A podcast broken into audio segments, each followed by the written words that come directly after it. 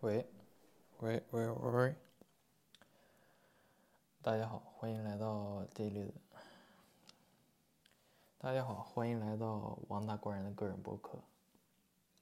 今天想跟大家分享的是读书分享的意义。头一次参加读书会啊，我想大家的想法和我一样，很新鲜，不知道这个读书会会产生什么。实质性的作用，或者对后续的人生产生什么样的影响？但听了大家的发言，我强烈的感受到了大家对于读书会的认真程度。能够对每件事，不管大事小事都上心的人，这就是勤奋的人。他们展现出的对于每个成功机会的成功机会的渴望。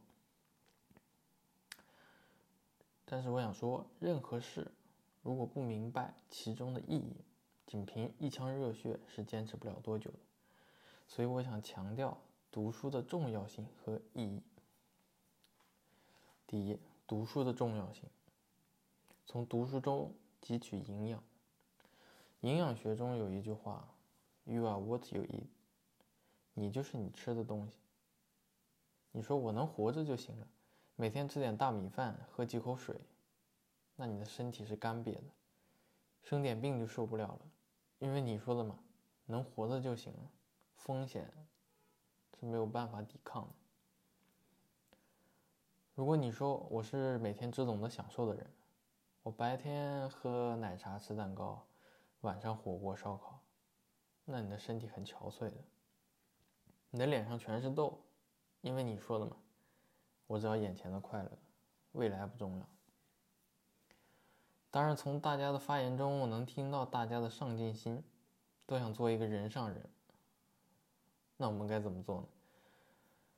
就像亚楠姐开场说的，我们小时候从父母、老师那里学习知识，长大了从社会工作中学习知识。我们在社会中得到的经验，是在一次次犯错中学会的。这是一种，这是一种很慢的方式。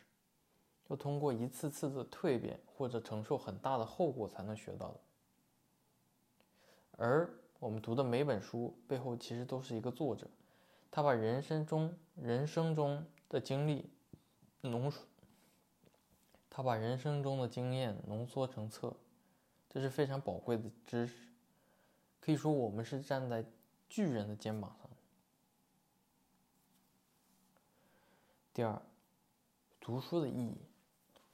人是想象不到自己没经历过、没看到过的事情。你其实是在书里寻找共鸣，其实是在书中读自己。一千个读者就会有一千个哈姆雷特，每个人对于同一本书的看法是不一样的。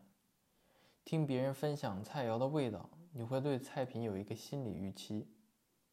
但是你吃到了吗？没吃到。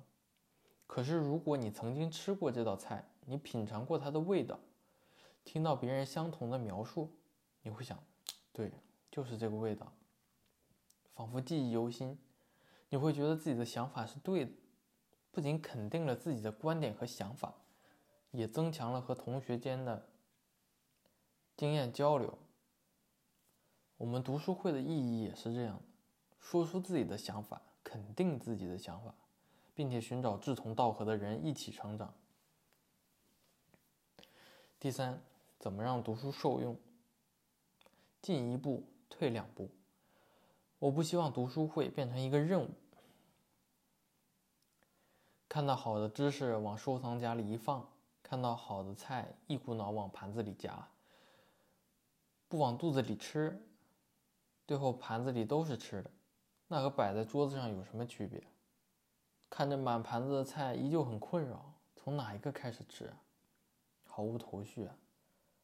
要不，算了吧，囫囵吞枣的往肚子里咽，饿不死就行了。那这样吃完能描述出味道吗？最开始夹的那些菜还是热的吗？我们不光要读书，还要将它们用在实际的工作中。《论语》里说的“温故而知新”，我们把菜热热，你会发现更入味了，更好吃了。希望下次读书会不光是分享新的知识，也能根据自己的经验分享自己的故事，在实际生活中的故事，在实际工作中的故事。第四，培训只能将新手领进门，但增进技术就需要分享。如果今天开了会，如果今天开会的主题是工作经验分享，那可能大多数人心里就犯嘀咕了：我分享啥呀？我该说啥呀？我对别人说这个，别人会有共鸣吗？我说这个会不会显得我太狂妄了？但是大家同时分享对同一本书的看法，那就有目标了。虽然大家总结概括出的要点可能都差不多，但其实通过每个人对相同经验的不同表达，对相同经验的不同故事的分享，就会有新的见解。而且往往有时候经验是说不出来的，任我组织语言我说不出来，好像就是这样做，然后那样做，哎。就成功了。听作者讲一个故事，看他总结出的结晶，你会发现作者说的好像就是我有同感的东西。用我的经验，再结合语言表达出来，好像就是这样。现在不都说互联网嘴替吗？有个作家当你的嘴替还不够格吗？啊，这就是我对今天读书会的。看法以及读书分享的意义。希望下一次读书会呢，我们能够不光是分享新的知识，也能根据经验分享自己的故事，在将读书会中学到的经验实际用在生活中的故事。好的，就这样，感谢大家。